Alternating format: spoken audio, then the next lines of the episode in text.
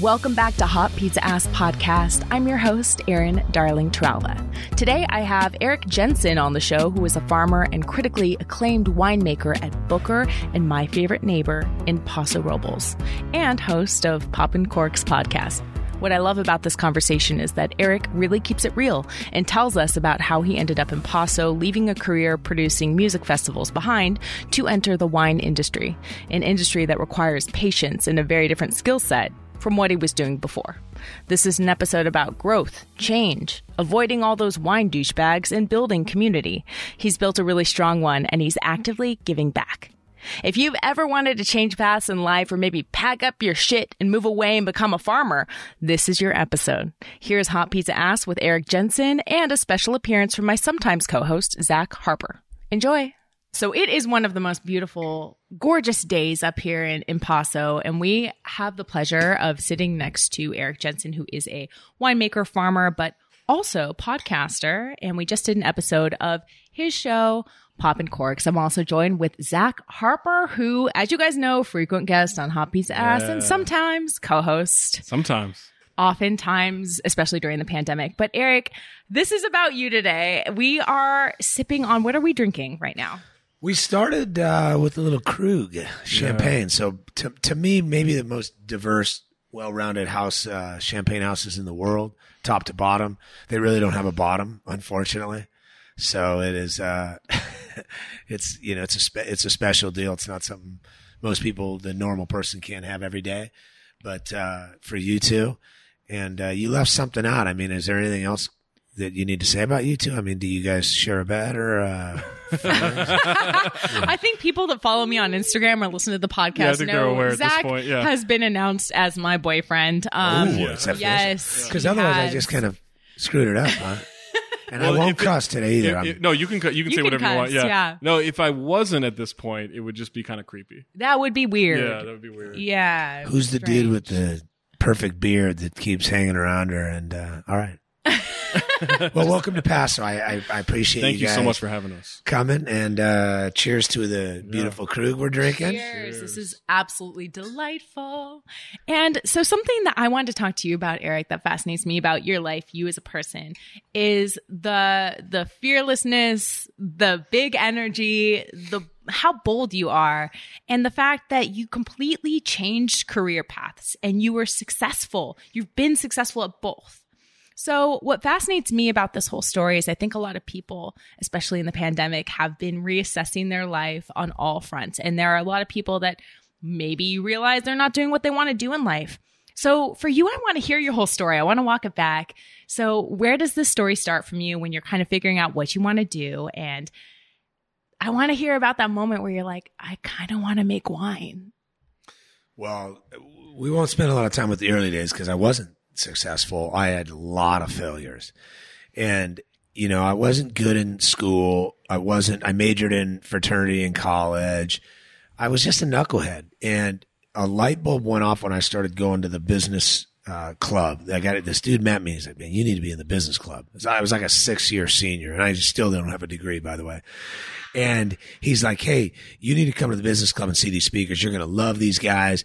And, you know, I started two or three or four things that I wasn't great at. Like I was great at, uh, when I started selling REITs and limited partnerships, but I didn't like handling people's money. I was really bad at it. And so I had to get out of it.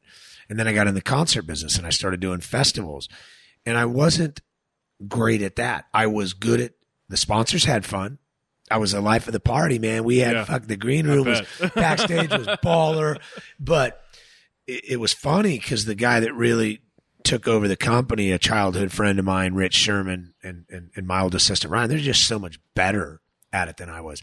So I actually had a lot of failures. Yes, I ended up selling that business. I made a little bit of money, enough to buy this piece of property. It wasn't a lot, but it wasn't until I truly found what I loved. And, and so it's, to me, it's a great story for inspiration because yeah, I got by and, and, you know, I had a house and a car and, you know, I had a wife and a kid and, you know, but I was going through motions and had, a, like I said, a lot of failures. It wasn't until I found what I loved that changed everything. And that stupid old saying, everybody hates it. Once you, you know, find what you love, you'll never work a day in your life. Man, bullshit. Whoever said that doesn't know Mondays, right? Nobody, I, I don't know what you do. Who Monday. doesn't know taxes, y'all? I mean, yeah. there's still shit you gotta do. You're not gonna want to Monday do. sucks because Sunday is fun day. And but it wasn't until I found wine and a real passion that then everything changed and that's where we're at now. So yeah, heartbreak. And it, it so many people should draw inspiration from hearing that because just because you may have had a couple failures doesn't mean that your greatest success isn't still coming. And I got a hundred people I can drop names and say, this guy wasn't successful until 50, mm-hmm. 60, 48, you know. That's amazing. I already feel energized just by that speech Well, alone. I'm I'm curious, like what the, what the moment was where you decided, like, okay, I'm jumping into this. I'm jumping into wine. Yeah, because that that's that's a huge undertaking, right? Like to decide I'm going to go into the wine business. Well, I was in the music business doing festivals before Coachella and those guys were cool and all of Lollapalooza. So I was doing festivals when they weren't cool. It's called a soft ticket. Nobody wanted to buy a soft ticket. They wanted to buy day of. A hard ticket, you bought a seat. And, and the, even the big concert companies didn't understand it. They didn't want any part of it. Like, eh, it's soft ticket. We can't, we can't control the back end. Does, does our artist make extra money if they sell X amount of tickets, et cetera, et cetera? You get treated like shit. The roadies were always mad. They're on the road the whole time. They treat you like shit. There's times when you lose your ass and you struggle to pay. Right. So, you know, there's a lot of times I, I, I write bad checks. I mean, I, it was a rough road. I remember writing bad checks at the grocery store just to eat. And I didn't bullshit. When I wrote a bad check, I, I, went big. Yeah, I wrote 250. I got all the ground beef for like You're two not, weeks. you're not going twenty four dollars. I didn't write a twenty four dollar one. Yeah. No, I got tortillas, I got noodles, ground beef, You pasta that- sauce. stretch, yeah. I, I got Yeah. three weeks, and we always made up that check. The lights were out half the time, but when when I was backstage at the concerts, we, the one common thread we always drank wine, and then the concert company started rolling a little bit, and we found a groove. We had some big time sponsors, and we were finding our groove.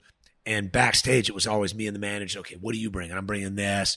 So we had this little wine fraternity all my vacations were around wine, and I knew that's where I wanted to be. And it, one day, I just got tired of it. It was the start of the dot com boom, and I wanted to actually start a dot com company for selling sponsorships to events. Mm-hmm. And I started kind of designing a platform for that, and my heart just kept saying Paso Robles, where I got married. Paso Robles and be a farmer. And my friends are like, dude, you would farm for one day and quit. You are a pussy. Like you got a gardener. And by the way, I didn't grow up a pussy. I, you know, I used to, I grew up in a, you know, family of nine. Dad made 25 grand a year, 28 grand a year in Right. San Dimas. We still own the home. I mean, we grew, I grew up in a thousand square foot home with nine to 11 bodies, two runaways. And so, but I got a little soft.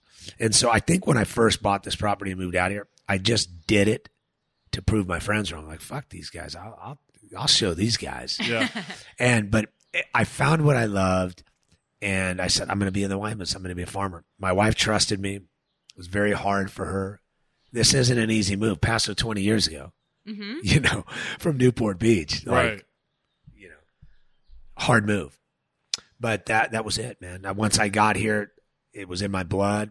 Farming was always in my blood because that's what my dad and his family did, and the family, you know, before that, we I guess eventually we were all farmers going back. So, yeah, Yeah, you know what? There's like a corny ass metaphor here, kind of about like harvesting your your seeds and stuff like that. But um, in your case, it's it's kind of true because it's not something that you can just do overnight. Like if I wanted to launch a product and I wanted to create, you know, what whatever a skincare line, I could hire a lab and do it in a couple of months. But what you're doing, you're like tilling the soil, you're figuring it out. You have to wait for things to grow. What was that learning process like, and how did you seek out mentorship? I found the two best people I thought in the business. Stephan Asseo of La L'Aventure Wines and Justin Smith of Saxum. They're both legends. Mm-hmm. They're both, you know, multiple hundred point wines. You know, their wine lists are possible. You know, they've got four or five wines each that you just almost can't get. And this was way before that, but I knew right away. I was instinctual. I got lucky. Most of that was luck. I just said, I like their wines better and these guys are going to be big hits.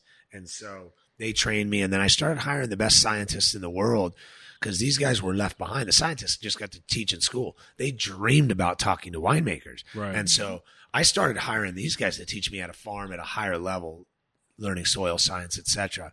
So, and you're right. I mean, I could start a winery tomorrow and just go buy bulk juice and mm-hmm. blend. But to do it the way we do it, right? Booker is biodynamic. Mm-hmm. We're organic, certified. There's just no corners cut. So it was four years of growing and then a year and a half to two years in barrel. So it's mm-hmm. a six year Before you're even producing wine. Before you can sell a Wow. before I sip make a wine. penny. Yeah. Right. Before I make a dime. That's insane. It's a horrendous business model. Yeah. I advise nobody to get in this. That's why these billionaires, the business becomes actually easy because all these rich people, these douchebags get in and, well, I was the best in tech. I'm going to go. And then they build these $40 million facilities. And because they don't get 100 points on their wine, they cry and they charge 500 bucks and can't sell it. Like, what moron wants to spend 500 bucks on a bottle of wine? Right. Mm-hmm. you know, it, a fool and his money soon go separate ways. And you find out in my business, those wines are usually a waste of your money. You can find a 60, 70, 80, 90 dollar bottle just as good. Below that, it's hard. Yeah. But, uh, anyways, yeah, so a long drawn out process. Yeah, that's I love this whole story because I, I to me it says a lot about patience. I'm not a patient patient person at all. She is not a patient no, person no, no, at no, all. no. Like six months seems like a long time for me, but six years that's that's hard for me to wrap my head around. How did you navigate that process? Well, first of all, I've been following you guys leading into this and, and you, you have a lot more patience than I have. Like I call, I'll literally email. I will never wake them up. I'll never call them or text them. I email the team randomly. 12, I'll get an idea at three in the morning and I get up and we're executing the idea at 8 a.m. And a lot of time we go two weeks and I have to say, sorry, I wasted your time. That was a bad idea. And they're just like, want to choke me but when I think through it, but I am so impatient. I go, the, the old saying, go slow to go fast. I go fast to go faster. Yeah. So I don't know how I did it, man. I think I probably smoked a bunch of weed. Uh, the kids were young, so that was different. Cause when I moved here, the bo- boys were basically two and one. Mm-hmm.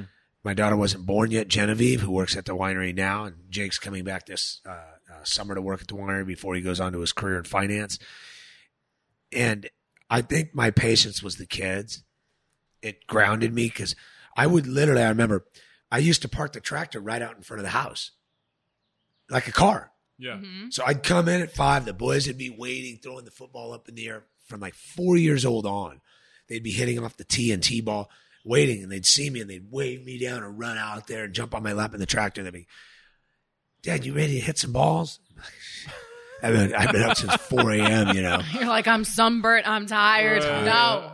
Yeah, the whole the whole wine like glamour shit. It, it, there's It's no not truth there, to it. yeah. It's hot. There's Yeah. bugs, and so I'd come in and I'd pitch to them, or I'd I'd line them up, and we'd play get on the bed, the, the bed, the bed in the master bedroom, and they'd light each other up playing bed football. Yeah.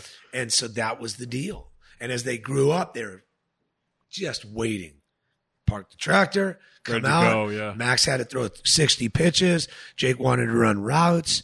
And it was just, and then as they got older and didn't want me anymore, that's when my ADD and impatience kicked immediately back in. And we Right. started growing the company like a rocket ship. Mm-hmm. And, and, you know, Harvey and Harriet, my $30 brand, which is also organically farmed, legit, no sugar, no shit. Wine business is corrupt.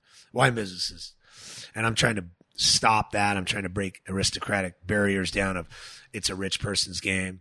Like you and I, me and Zach are basically in, so I, I am in swim trunks. I put my shirt on for the podcast, but I'm taking it right back off because Yeah. when you guys got here, I was in the jacuzzi. Wine should just be no different than beer, right? Yeah. And so, um, I lost my train of thought. I don't know, but, But you know what? Like that's what we love about you, and that's why we think that uh, your brand is so cool and everything that you do is so. Um, there's so much authenticity here because, I mean, let's just tell a quick story about our New Year's. Do you want to? Oh do you want to tell the God. story, So I'm a big believer, and I've tried to impart this on on Erin of like, I don't care how small the accomplishment is, we're gonna celebrate, Mm-hmm. right? Like I'm just like, look, the pandemic sucks, like it's horrible, but Celebrate everything. if you got a meeting, I don't care how poorly it went, I don't know how great it met, went, we're gonna celebrate the meeting. Right, we're going to celebrate everything. You you feel like the step move forward. I don't care how small the step is. We're going to celebrate, And so we often will just buy like a twenty dollar, thirty dollar bottle of champagne to like to celebrate whatever. We'll buy like Chandon or something Chandon like or something like that. that, yeah. And like and so it was New Year's and our second New Year's together, and we're going big. and so we're like, you know what, like fuck it, we're gonna get uh what is it, Perrier Jouet. Perrier Jouet. The flower bottle? Yes, Yeah. flower bottle. Oh. Flower bottle, Oh, two hundred dollars. Like go to wait. go to the go to the liquor store, two hundred dollar bottle. Like, I don't give a fuck. Like we're I'm buying it. We're gonna sell. it. We're having a good New Year's. Spending like money. we made it through. Whatever. And so we we're like doing this whole like she's super into like vision boards and stuff like this. We I'm like, made a lobster dinner. yeah, I made a like, lobster dinner. Like I'm like we're gonna have a good New Year's in the pandemic. And we open the bottle and we pour it and we're doing our vision boards and I sip it. I'm like, this is not good. I don't like this. But I don't like. I'm like, am I so uncultured that I don't know that this is actually what champagne is supposed to taste And I'm like? a little more cultured because I You're grew up more in a cultured, yeah. Whoa, whoa, You know- She's a lot more cultured. Is she? in a, Just ran the poor brother over, man. He didn't even comb his hair today, and now you're kicking So it? here's the thing. I I- did. That's the sad thing. I don't mean it like that. All I mean spent a is lot of time on my hair. I come from a wine family. My parents love wine. Like wine has always been like for my 21st mm. birthday, like my parents and I went to Napa. Like that's the party I had, you know? So I love wine. I know more about it and I knew this was a nice bottle and I knew he had spent money on it. It must have been a bad bottle. Bottles get bad. Right. I know, and I with didn't want to say. Neither one of us said Neither- anything neither of us because said he was like, "Am I so uncultured Yeah, that like, this I don't is know that good, this is but good." it's bad?" And And, I was like, "I don't want to make him feel bad because it's New Year's Eve and he spent money on it." Yeah. and we didn't really discuss it until the next day Yeah. when we were both like, "Yo, that was shitty, right?" Yeah, she's like, she's like, so the champagne was, I was like, terrible, right? And she's like, yes. I was like, Yes. I thought so, but I didn't want to say It anything. was a 2000 Dinner was vintage. good. The Oh lobster my was good. God. We got naked, I think. I don't yeah, know. It was like, fucked yeah. up. But the champagne The was champagne shitty, was bro. terrible, It right? just- yeah. you guys, things get bad. There's a reason. So the whole douchebaggery of this business that makes me disgusted is when the fancy somm comes up. You know, and he's, you know, taste the wine and. It's like homeboy in Omaha, Nebraska's like, fuck it, give me a Jack and Coke. I don't even Right. need Yeah. to. Right. Don't confuse me. Right. You're scaring me and I'm on a first date. And so the reason we smell a cork and we smell the wine is because uh, a fungus gets in the cork and ruins the bottle. Okay. So my guess is your bottle was probably either had what we would call bottle sickness or it was corked Oh my god. and it got oxidized. It was probably a little discolored. Yeah. And Mhm. it happens was. all Yeah. the time. Yeah, it was orange. so it was with- orange. Yes, it was orange. So yeah, it was what It was would orange. It was a little maderized, flat, like, oxidized, yeah. yeah. It was like Billecart, but gross. Right, Billecart was like Cart's delicious. so by the way, just so you know, Yeah. don't ever fucking buy a 20 year old because pandemic, you bought a 2000. That bottle's Yeah. 20 years old. Yeah. We thought that was a plus. No, Yeah, we thought it was a that was champagne. I'm Yeah. that's a gamble at best. I'm drinking Krugs. You, I, I'm drinking I, like a 96 or 98. I hate old shit, but I've been This at is a parties. 96? No, this is new vintage. Oh my gosh. Um, and and there, uh, twice I've had them fucked, wasted, and then Mhm. one time I had it like totally good. It was like, so the bottle changes, right? Yeah. But the the beauty of what you just said is just be honest. Right. And so me and Lisa will open it, and if it sucks, we put a cork in it. We t- we take it to the youngsters. Man. The youngsters, they Let's go to town. Yeah. They don't give, They don't a, give a fuck shit, about yeah. it, man. They, they fucking, they're like, oh, this was 200 bucks. Ah. Yeah. You know, they're choking it down. Take a picture for the gram. That's all you need. literally, that's what we do. We did keep the bottle. The bottle is displayed. Yeah, we kept the bottle the because bottle's it's beautiful. On Yeah. the note of that shitty bottle, we'll have a little more Krug, right? Well, you you Oh. said something that I I find fascinating. I'm curious what your thought process is. Is you said you'll email you know three in the morning by 8 a.m. You're executing a plan, and then you're like, look, that wasn't a good plan. I'm sorry. And you said you've been through a lot of failure. I've I've tried to have the mentality of I don't consider it failure unless I haven't learned something from it. Right? Fail fast. Yeah, like you like you fail, and if and if you learn something from it, you can turn it into a success, and that's something I really because I've failed a fucking lot in my business trying to trying to be what I want to be. And I can relate to that too as a comic because uh, if I think of a joke or an idea or a bit I want to do on stage and I put it up on stage that day, I have a rule where I will I will do it maybe like three or four times, and if it bombs every time, I gotta move on. yeah, But like I fail really quickly in that. Well, listen, there's, we don't have to belabor this concept, right? There's never Mhm. been a good idea that wasn't hatched out of failure. So Right. Mhm. there's no need to even continue the conversation. nobody invented the light bulb on the first try. Right. hmm Yeah. Nobody invented. ESPN was the biggest joke in the world when they came out. Yeah. Joke. Joke. So there's never been anything that was created on try one, right? Right.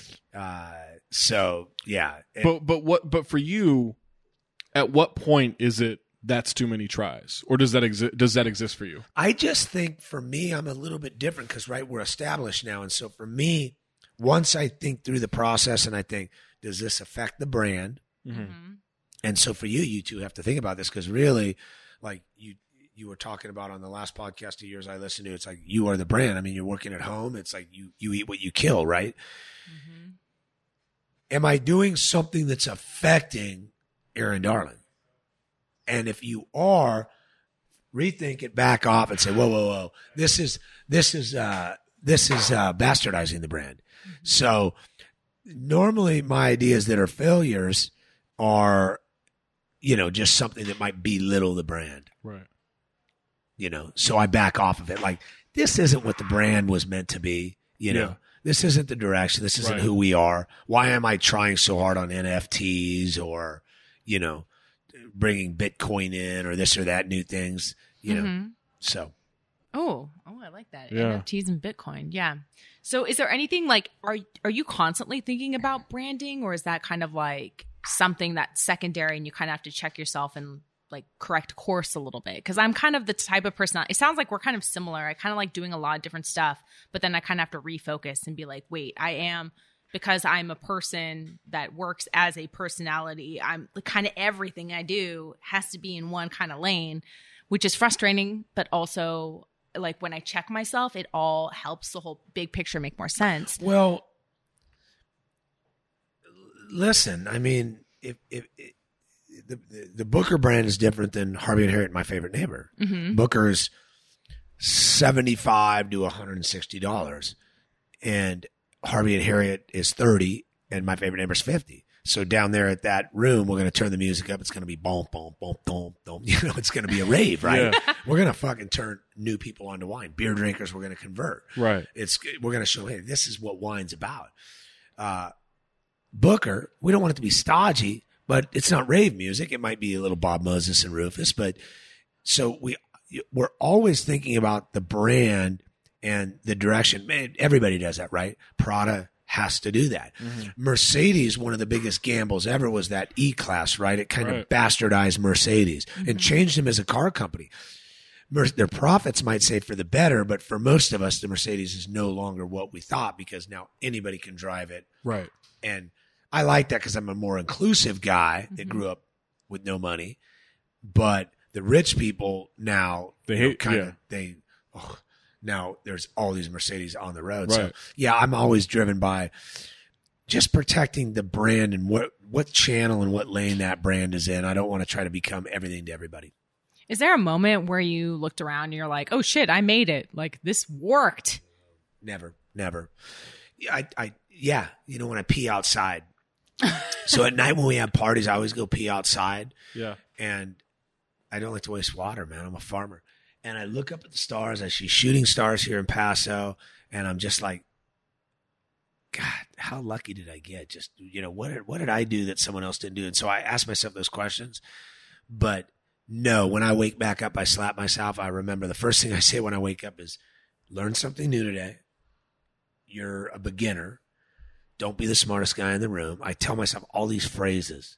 Like, don't ever think you're the smartest person in the room because you're not. The second you think that you're an idiot, you make a fool out of yourself. Right. And you're a beginner. Today's a new start. Learn something every day. And so every day as I'm going to get that lemon water, as I'm going to get that with my liver shot, by the way. Cleanse the liver, man. I'm always worried about my it. liver. I'm Oh, just yeah. worried about Yeah. the liver. Uh, I always remind myself that learn something every day, that you can learn something from everybody. Everybody in my company is so highly trained. So I made a mistake by saying my company, our company is just so good at what they do that they teach me so much. So don't be closed minded because it's not your idea. Be excited to be around other people that even hire people that are better than you. That, that you want a novel concept. I've tried to convince all of my people that are now climbed up the ladder. don't be afraid to hire someone better than you. They Right. just make you look better. Right. Mhm. You're come you're safe here. That Yeah. person's going to make you look better. If you hire an assistant or a manager in a different area that's better, A, they drive everybody else, but they make you look good. Don't be afraid of and uh, uh, of other success. And the other thing is, I don't ever want to be the last stop for anybody. I want people to understand. Come to Booker and work, but if you get an opportunity to own your own company, I'm going to give you a hug and I'll support you. How can I help? Yeah. Mhm. I want everybody to be able to have exactly the opportunity that I had. And so that's another thing. Employers screw themselves by not being, everyone says we're customer first. That's an enormous mistake, I think. I'm employee first. And we got young Max, the engineer here, and he'll tell you that. I want everyone to be successful Yeah. not just me. Why why would I ever want me to have that American dream? And by the way, never be guilty about that. Like this shit that's going on about making people feel guilty. I don't fucking have an ounce of guilt. Shit. I used to get up to go to the bathroom at three in the morning and step on a body on the way to the bathroom.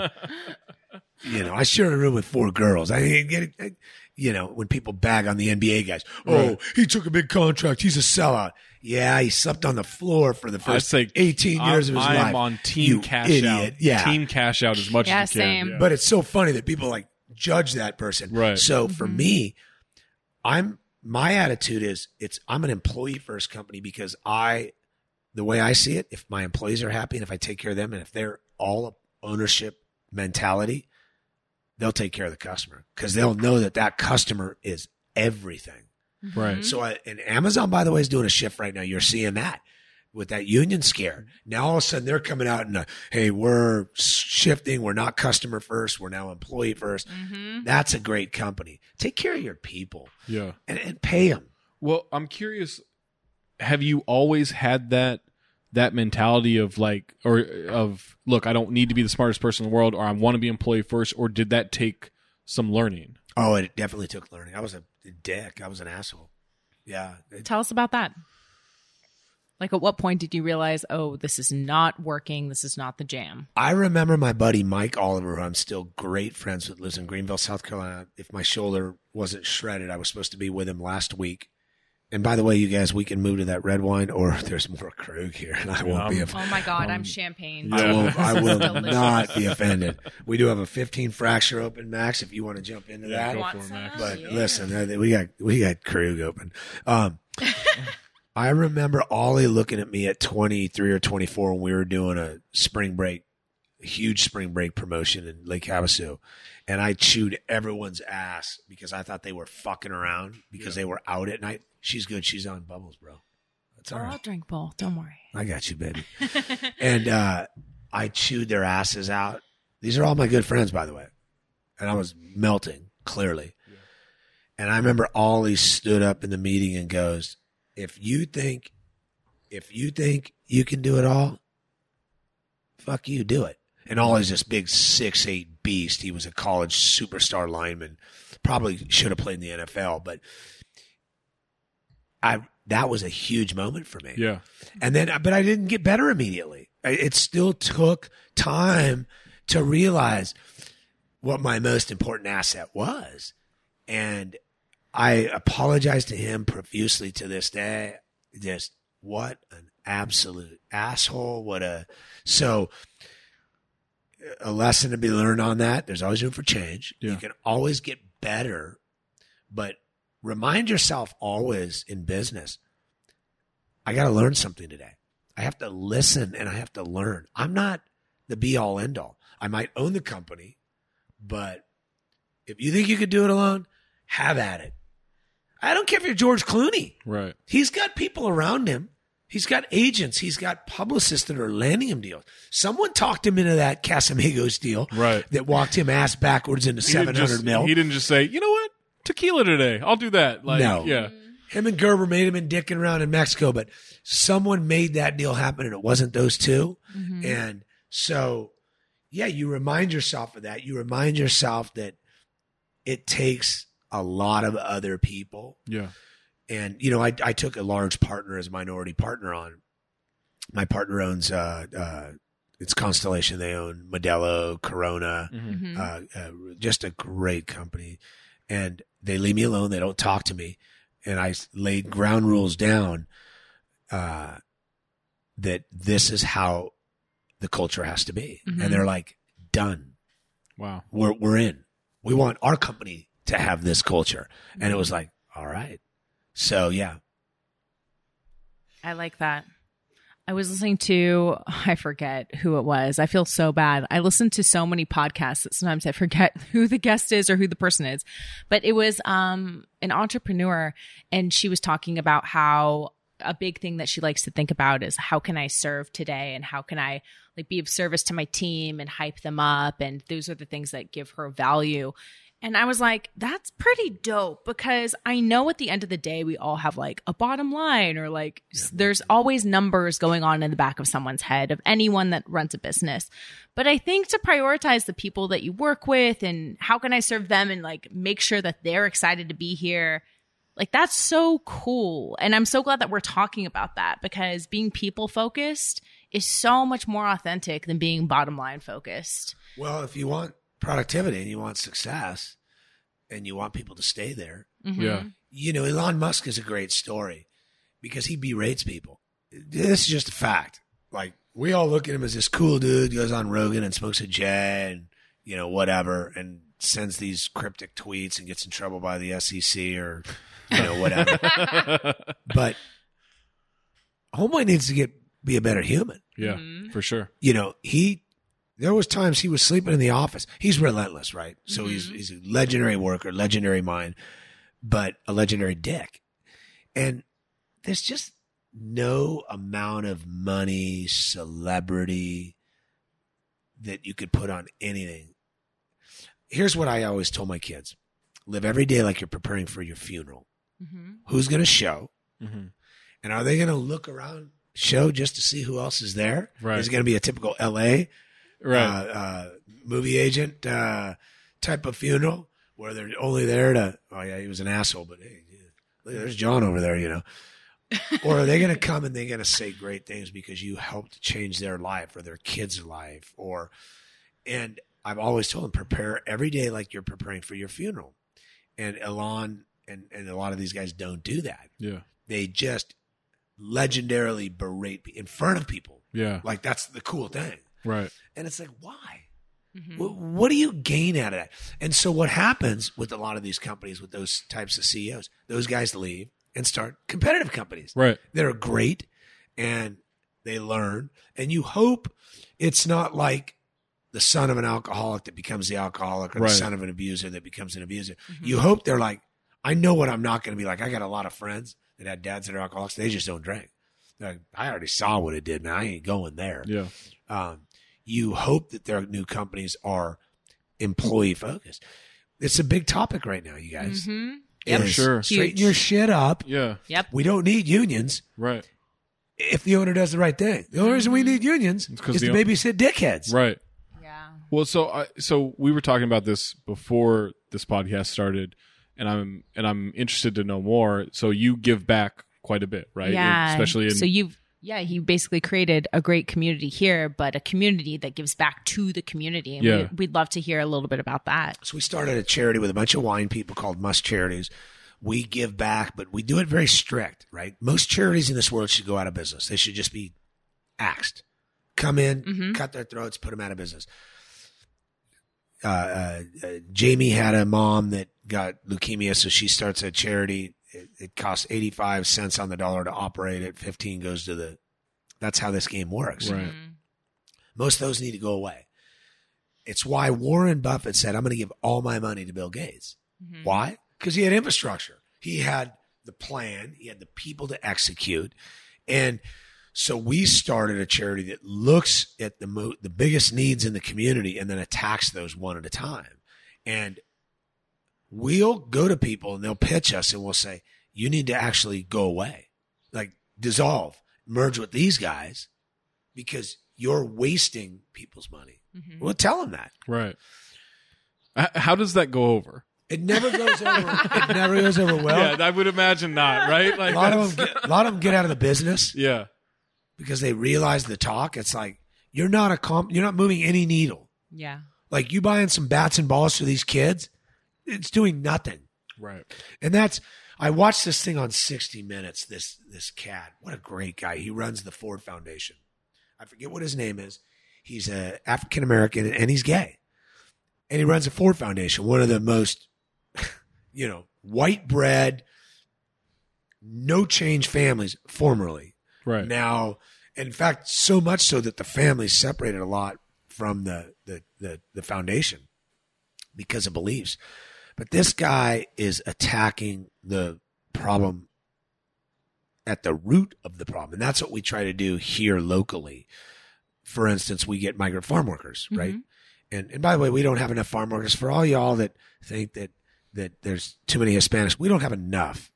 Now, I'm not saying just open borders because you have to have control and there's got to be accountability. But quit worrying. Ain't no white guy gonna do the job. No one, no one, no, no one's coming down, not knocking down your door, saying, "Hey, I need to till the fields for I you." want Right? to go out there and pick Yeah. blackberries and blueberries and Mhm. grapes. didn't happen. So what happens though is these guys come over Mhm. illegally, and they they give a fake social security. And in the state of California, if they sign an I nine, you're forced to uh, believe them. And and by the way, here's the other thing: they pay taxes. Yeah. I mean, they don't pay taxes. Bullshit. You know how much they get back? Zero. Mhm. It goes to a fake social security that floats around at the IRS, and they get. Right. Mhm. They never get it. Right. Yeah. So we need to stop saying they're not paying taxes. Right. Because not only are they paying taxes, they don't get any money back. Right. They're never getting a refund. Right. There ain't no refund. Yeah. So now that we've got that clear, second generation's like, I know what mom and dad are doing. I don't know if I can get to work for 12 bucks. So first of all, we pay at the top of the scale. So we're paying 15, 16, 17 an hour. Mhm. We're giving people health insurance. Wow. But now we started a foundation. Well, uh, not a foundation, but uh, within our foundation, a scholarship fund. And so we're finding the kids, farm workers only kids, and identifying them at a young age and saying, if you want to continue, we got your back. We'll send you to college. Yeah. Doesn't have to be in wine. You want to be an engineer? Go. We got you. Mhm. So that's really important. So to me, that's second generation crime, hopelessness, drugs. Go right to the, that source, solve the problem at the source, create hope, create opportunity. Right. Stuff that we all had, right? Yeah. We- absolutely. We just Yeah. we inherently had. They inherently don't have. And so we want to break the cycle, the, the, the guy on 60 Minutes said, every rich person likes to just throw money at problems. This is not a bag on rich, by the way. But we feel good as somebody that has money to throw, write a check. Like I'm doing my share. And then we walk away. We need to do more. We need to find the root of the problem so that everybody has opportunity. And the root of the problem, I mean, if it's homelessness, is it is it opioid abuse? And then is it the doctors? Do we need to lock these motherfuckers up? Is it who's writing the prescriptions? Right. Mhm. Um, Yep. Where? How do we get to the root? Otherwise, we just got to cut. We, you just got to chop off and say, okay, everybody over the age of fifty. Sorry, there's nothing I can do for you. Right. Let's just go after the kids. But we don't want to do that. So we got to go after the root of how this is happening, try to solve it from the root. And so that's what we're trying to do to stop it from continuing. Otherwise, you can't solve homelessness. What are you giving Right, them a yeah. blanket? Right. You think that's stopping Mhm. homelessness? Creating a shelter? We need that. But creating a shelter is not stopping the homelessness.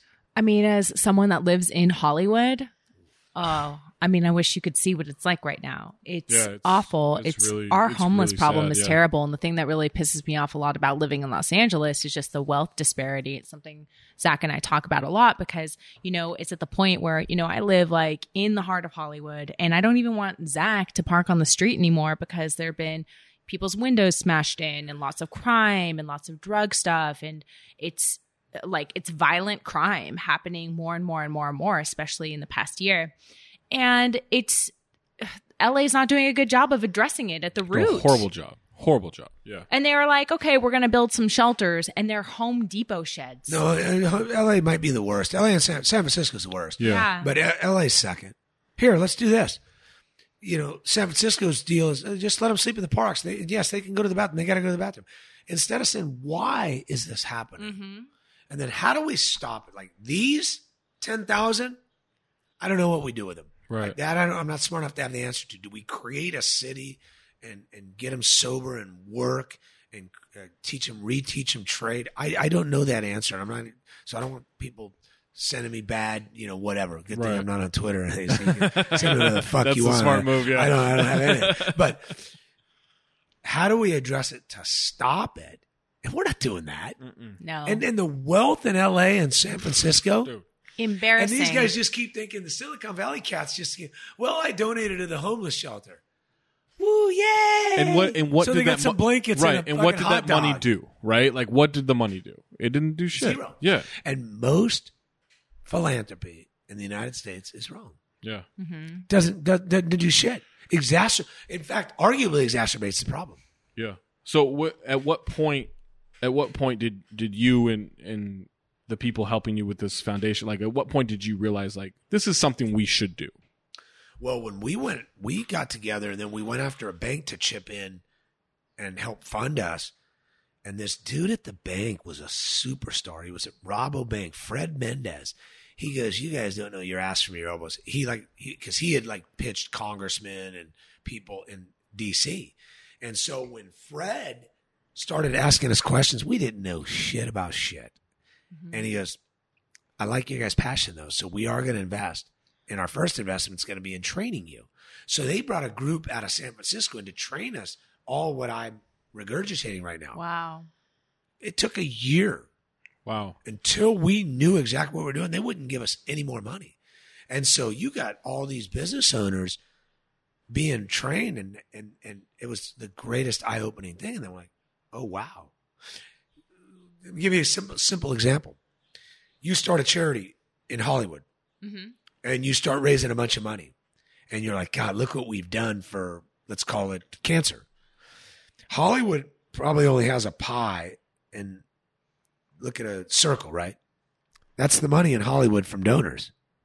So you probably just took money from the Girl Scouts, the Boy Scouts, the Lutheran Church, the Catholic Church. Mm-hmm. They just reshifted money to you. And we realized, wait a minute, you can't just raise money. You have to think of new ways to bring in new money because otherwise you're just redistributing the exact amount of money. And now all of a sudden you're stealing from another charity that might need it. Yeah. And that was like, oh shit, what a wake up call. Right. Like I just stole from that organization in the same city. And that's when we started thinking differently. Like most of the organizations in the city, first of all, need to go away because they're just not doing anything. Most of your mm-hmm. money needs to go to the, directly to the cause. Yeah. 80, 85%. We're 100. The board writes the check to our administrators. So it was a wake up. So much you can learn. Yeah. Can I ask you what's the biggest misnomer about wine? Like what's the biggest bullshit thing about wine when people are Misconception, you mean? Yeah, like people are trying to like like be smart about wine. So I'm gonna I'm gonna give you guys a quick rundown that I young Max here knows right here. He's very excited about. I like how Max interacts. Junior at Cal Poly. He's the engineering guy, bunch of patents. This kid's he's the next Elon Musk, and hopefully he's not going to be a dick. I mean, hire us, Max. Max will be hiring us. Yeah. Yeah, hire us. Uh, couple things. Wine's full of douchebags. right. I made a whole video about this. So Oh wine God. needs to take after the beer industry. Bunch of dudes with beards, that don't shower. Uh, they almost want to look as bad as they possibly can. Right. And quit taking yourself so serious. Like I could teach both of you how to make wine by Tuesday. No shit, it's Saturday. I could have you making wine by Tuesday. This isn't rocket science. It's like any other business. The question is, will you do what it takes to not cut corners, spend capex, reinvest in the business, Right. invest in employees that are better, et cetera, et cetera. So the misnomer is that these guys are artists. Like I, I I've sat in rooms of a thousand people with people saying you're just such a great artist, and I'm like, bro, you need to stop immediately because you're insulting me. Like, you know, uh, uh, uh, there's so many great artists. I'm not one of them. Uh, if you want to call NBA players, those are aren't it because I wasn't born six eight and you know run a four four. Right. You can't. I can't teach you to play in the NBA Tuesday. Right. Can't teach you to be Tom Brady or any NFL player, any level. I can't even teach you to be a D three player Right. by Tuesday. Right. I can teach you how to make wine. So slow your fucking roll. Don't be so full of yourself. You're not an artist. It's now at the top level. Is my palate maybe a little more sensitive? I don't know. Maybe. You know, am I in tune because I drink a lot more wine? Yeah. Mm-hmm. But you can do that. So that misnomer that this the person at Krug is just the greatest. He might be because there are freaks, right? Like I sit in tastings and like I'll tell you we need 2% more Syrah, or 2%, 1% more Petit Verdot, and it makes the blend. Mm-hmm. So those things maybe make me a little different, but not a lot. Mm-hmm. The, the, it's not the difference between Tom Brady and it's the difference with Tom Brady and Aaron Rodgers. They're both freaks. Right. Like Yeah. you can, so I can teach you to do this. So that for starters. Number two, this whole deal that you have to age wine for it to be great, and this class system that expensive wine is better. Now, you do get to a point where these sugar, shitty, $20, $30 bottles, I'm not going to mention names, those are all money grabs. If a wine tastes sweet, it's shit and it's sweet. If it tastes sweet, it was made to trick you. Mhm. And because they call them made to your taste or your, you know, to your profile. Right. And so they've duped all these people in the US with these sweet wines that aren't legal in Europe. You're not literally not legal to add these what's called mega purple or fake concentrates coloring or port back to the wine to make it sweet. Yeah. So most cheap wines are a scam. Two buck Chucks, scam. All these, you know, most of the cheap wines that taste sweet are, are My scam. twenty my twenties were a scam. Not all of them are. I make a 30 that's 100% legit. No, if it was sweet, yeah, it's a scam. Yeah. Uh, but not all are. You know, J. Lohr here locally makes phenomenal wines Oh yeah. That J. are Lohr, yeah. legit. They're 100%. J. Lohr's legit. Yeah, we that's our like go to. We have a little cute market by where Legit. we go that we like to support. Know the wine team, know the we buy winemakers, there, yeah. know their protocol, legit. hmm But the biggest scam in this business was the French and the British press trying to tell us we have to age wine to Mm-hmm. make it better. Oh, this one is a BB. Uh, this vineyard needs 20 years. The vineyard's not great till it's 100. These douchebags, uh, it, it's the greatest scam. And the way I tell the story, and I'm slurring my words because I am. We've been drinking. We've been drinking for a while now. Yeah. Yeah. We Full started with tequila. disclosure, That was we've- up. yeah. we've Full been disclosure, drinking. full disclosure, Reposado and then Blanco, Yes. and then two bottles of wine. Like I'm And banged. champagne, yeah. I'm getting to the point where I'm banged up. I'm actually impressed. We're really doing a great We're doing a job. great Uh, job. All I'm things very proud of considered, us, I'm proud of us. Uh, so the great scam is that these, like I see these people wearing an ascot, the wine spectator, in this coat, and you know, Francois, and it's like I never met a homeboy in the vineyard wearing an ascot and a jacket. I mean, it's just bullshit. Yeah. No, yeah. And this, uh, my wine is the, the tannins are this and that. Listen, this is how you need to live your life with wine. It goes in your mouth. Mm-hmm. Look for yummy. If it makes you happy and it's not full of sugar and shit, Right. we don't have to label, which pisses me off. Why are we afraid to label in this state? We turned that down two years ago. Like, don't you want to know what the fuck is going in your body? We'd love to know what's in it. Like, yeah. and we actually turned that bill down. Like, no, we don't want to fucking know. Why would we want to know about the fucking shit we're putting in our body? What a weird move for the state of California, Yeah. by the way. The, the, the state of California, 100% like fucking liberal, Wow. hippie, and all of a sudden we chose to not want to know what the fuck's going in our body. But with wine, just trust what you like. Don't let any asshole tell you. Like I spoke in front of the Wine Spectator. We had a wine that year get uh, with the Wine Spectator get in the top ten in the world, and so I had to speak. And I roll in in my t-shirt and jeans and my Fouquet, and uh, maybe it was I was one of the hat guys in Venice, and uh, everyone's wearing a coat and tie. And I'm like, it was like fucking noon. I'm like, so I they handed me the mic, which was fucking probably a mistake. That's a terrible idea. I mean, for them, it's a terrible idea. It's great And for I'm everybody like, else. Oh, that's dope. Yeah. I love it.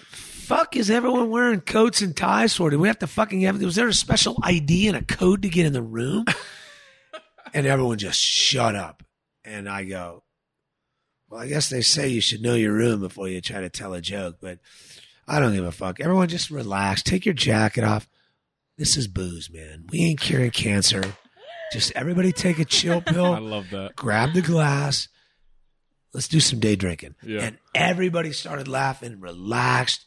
But at first they looked at me like mortified. Right. And so I still approach it that way. Like, why this sport coat mentality? Why do I got to go in your cellar and have you be a, oh, under a light like this special bottle? It's like, okay, I get it. I like good wine, Sure. but everybody's in a different bracket.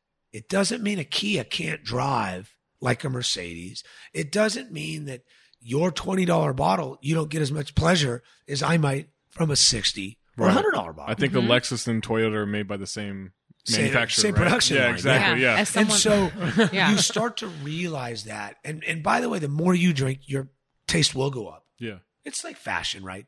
Mm-hmm. The more you buy, you're all of a sudden going to find this. But this whole aging bullshit, Erin, this is a great deal for you.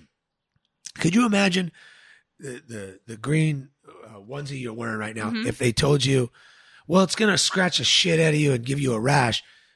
So you're gonna have to wash it a hundred times, and probably it's probably gonna be five years before you're really comfortable. You'd never buy it, but in wine, they fucking somehow tell people Say, hey, buy this bottle now and don't drink it. don't even Right. look at Yeah. this thing. Don't I, I you don't look at you it twice stare a at day, it's going to go bad, Yes. right? Yeah. and we buy into this bullshit. Yeah. And so it's such a scam. It's just such a, it's just such a joke, you know. Mhm. There's no truth to it. So people say, when should I drink the wine? Well, here's when you should drink the wine. When my shipment comes, open a bottle. And if you think it's really badass, smoke the whole fucking thing because it might not get any better. That it's Yeah. like a good orgasm. That might be That it. might be it. Yeah. Second time might have bad breath, right. yeast infection. I don't know, bad yeah. shit, UTI, right? whatever. Yeah. Yeah. So it, you know, that might be it. Yeah. Or save a bottle for six months. But, you know, this whole fucking, like, oh, Eric, I thought it was, it's just not ready yet. It's like, all right. It's hard to even respond to that. So, Yeah. And you know what? Like that being said, we are members of Booker and like I said, Ripper is my favorite and I can't keep it. I love it. So I drink it when we get it. And I always feel like, oh, we should we should invest in a wine cellar. We should I should save some of this. But truth be told, I just like drinking Yeah. it and I like it because I like it and it's delicious and it's amazing and maybe it's that part of, So- you know, full circle, the Yeah. impatience. don't ever me. get more serious than that. You Yeah. don't need to be. So we have four bottles left from that shipment. We need to go back and drink them immediately. Oh, Yeah. immediately. But don't get more serious than that, you guys. This, Yeah. this, this, this, the shenanigans that have gone in, you know, listen, we're, the three of us are white, right?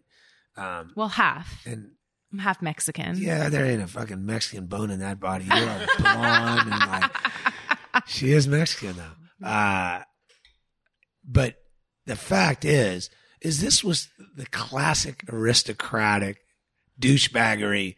You know, bunch of dudes in France in the 1800s telling their rich friends, "Okay, you're a first growth. You're a first growth. You're." It was never based on quality. It was Right. never based, mm-hmm. or maybe they had, and my French friends, yes, it was at the time. Yeah, but that's changed. Right. Sears was quality. And guess what? You know what they are? Gone. Out of business. Right. AOL, gone. Fuck Yahoo. Right. Magellan, Yeah. Ask Jeeves, still here, but no one uses no it. No one uses it. Exactly. And that was Yeah. going to be the greatest thing in the world. You know what? I just heard that in the year 2000, 75% of the Fortune 500 companies now are not even in business. Right. CNBC runs a commercial in the morning on this, something like that. 75%. And so, moral of the story, what happened in 1820 or 1850, but yet these guys still get 500, 1000 bucks for their bottles. It's like, it's criminal. Yeah. I mean, I, I'd go in and arrest them all. I'd lock them up. Just the family, the heirs. I'd put them all in jail for extortion. Uh, it's hard for me to take them serious. Got it. Yeah. It's taken to prison. I'm gonna call the cops on so many people tonight. Oh, I can't wait. Yeah. let's just do that tonight. Round Let's just go up, home yeah. to the hotel and call everyone. Where are you guys them. at tonight? Um, You in town? Are at, Oxford. yeah, down the street, five Yeah. minutes away. Do you have dinner reservations? We don't. No, we're trying to figure That's out a, where that's to a eat. mistake because Paso, yeah. Yeah. People always say, Eric, you can get me in. It's like, What, what do you think? They got a table like Just hidden waiting for for me? Eric. Yeah. Well, we didn't know what time to make it for because we wanted to like make the evening like available, but then we're like, well, anything past eight. Don't ever be available and accessible. That makes you easy. that makes you easy, and I'll, I'll I'll take advantage of both of you. It, yeah. I love it. Well, you know what? It was such a pleasure to do this podcast and to talk to you and also pick your brain about wine, the wine industry, but also more importantly, I feel like this conversation is all about you know, the importance of community and cultivating that, giving back to that in an authentic, real way that means something to people. And I'm really grateful to be able to be here at your house and drink your amazing wine and This champagne. fantastic. Thank you so much for hosting us. I love you guys. Uh, you're in the circle now. It's, a, it's not a very cool circle, but none, I got a cool pool. Let me Yeah. tell you, uh, letting Erin in the circle, good idea. Letting me in the circle, huge mistake. Bad. really bad. I'm a I'm a I'm an NBA freak, man. I'm a I'm a sports freak. We could talk about it all night. Okay, so Eric, where can people follow you and support your business? So Booker Vineyard and Winery, uh, and then Harvey and Harriet, my favorite neighbor. So myfavoriteneighbor.com, bookerwines.com. I really don't know if you could follow me. I think it's at Booker Badger. There's probably two people following it right now. I probably post every six months. And uh, the podcast, I have a podcast called Pop and Corks. It's random. So, I mean, you might get You've one. had two incredible guests recently, right? That you that people really I, need to I listen had my to. two top guests Yeah. recently. Oh, Yeah, wow. yeah. You guys should go over there and, Recommend and that, yeah. subscribe immediately. I don't know. We don't. There's no subscription. I think they, they pay. I think they we actually pay people to listen to this. So you send in a code and maybe get ten bucks in the mail or something. well, thank you so much again. And uh, yes, we can't wait to catch up, I'm sure, sometime in the future. Cheers, you guys. Cheers. Great having you. yes. Thank you so much to everyone who tuned into this episode, and a big thank you to Eric for really giving us an incredible interview and an incredible view. Uh, where we recorded the podcast at his house was just absolutely beautiful, and we had a blast drinking, popping some bottles with him. I'd also like to give a shout out to Mijenta Tequila. If you guys want to try them out, that's what we were drinking at the beginning of this show. ShopMijenta.com for some really delicious upscale sipping tequila. Thank you guys so much. If you want to support the podcast, please go to patreon.com slash Erin Darling, where you will get bonuses for joining the community. And feel free to rate us on iTunes because that's how we grow. If you like this episode, share it with someone else who would. Thank you so much. We'll see you guys next time.